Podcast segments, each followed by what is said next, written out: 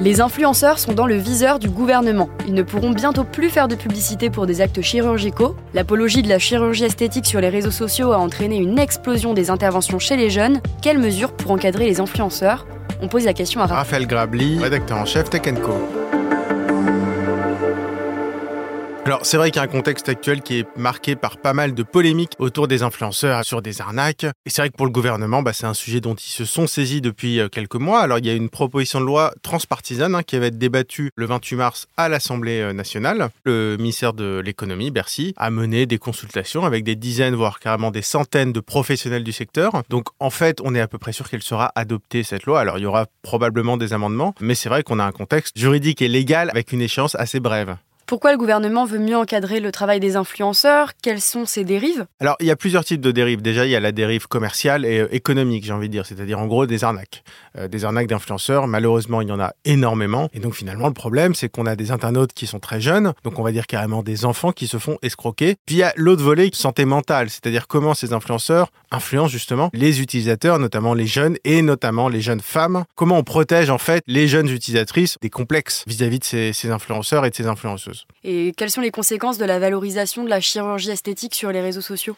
Ça, on l'a vu au cours des dernières années, avec une explosion des demandes de chirurgie esthétique. Le phénomène il, qui inquiète un petit peu, c'est que c'est en forte croissance euh, chez les jeunes. C'est pas la chirurgie esthétique pour rester jeune, c'est la chirurgie esthétique vraiment pour changer de morphologie, basée sur, j'ai envie de dire, les nouveaux canons de beauté qui apparaissent de plus en plus jeunes, avec des dangers, évidemment, qui sont liés euh, à toute pratique médicale. Et comment ce texte de loi va-t-il être appliqué ? Qui va s'occuper de contrôler les pratiques des influenceurs ? En fait, déjà, il y a un volet important, c'est de dire euh, on va appliquer les règles des standards de la publicité. Alors déjà, un, l'interdiction euh, pure et simple de la promotion de contenu lié à la chirurgie esthétique. Donc interdit de faire de la pub, par exemple, pour des cliniques de chirurgie esthétique, mais aussi la médecine esthétique, parce qu'il y en a beaucoup qui font aussi la promotion, par exemple, d'injections dans les lèvres. Ça, c'est pas de la chirurgie, c'est de la médecine esthétique. Ça aussi, c'est concerné. Et il y a un autre volet, c'est l'obligation d'inscrire le fait qu'une image est retouchée. C'est pas forcément l'image retouchée façon magazine des années deux mille, c'est un filtre, hein, parce qu'un filtre, en fait, c'est une retouche d'image. Il faudra écrire « image retouchée » pendant toute la séquence. Ça, c'est bien pour montrer que ce que vous voyez à l'écran, ce ne sont pas forcément des vraies personnes. C'est des personnes qui sont changées par un outil informatique. Après, il y aura carrément des interdictions de faire la promo de produits financiers, de produits spéculatifs. Donc, tous les produits qui sont liés euh, soit à la santé, soit à l'argent. En gros, pour faire simple, qu'on soit à Paris, euh, à Los Angeles ou à Dubaï, ça change rien. Euh, si on fait des publications sponsorisées qui qui sont destinés au territoire français, on devra respecter ces règles quoi qu'il arrive. Donc qu'on soit à Dubaï ou pas, ça ne change rien.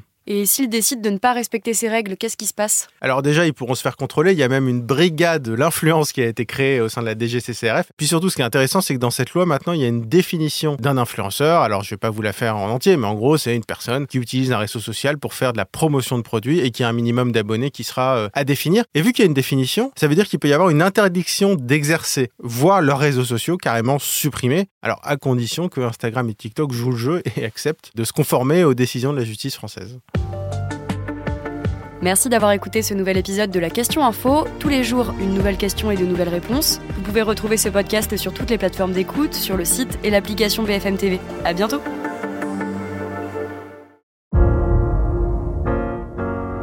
Vous avez aimé écouter La Question Info ? Alors découvrez Le Titre à la Une, le nouveau podcast quotidien de B F M T V. Les grands récits de l'actualité, des témoignages intimes, c'est tous les soirs sur vos plateformes préférées. À bientôt!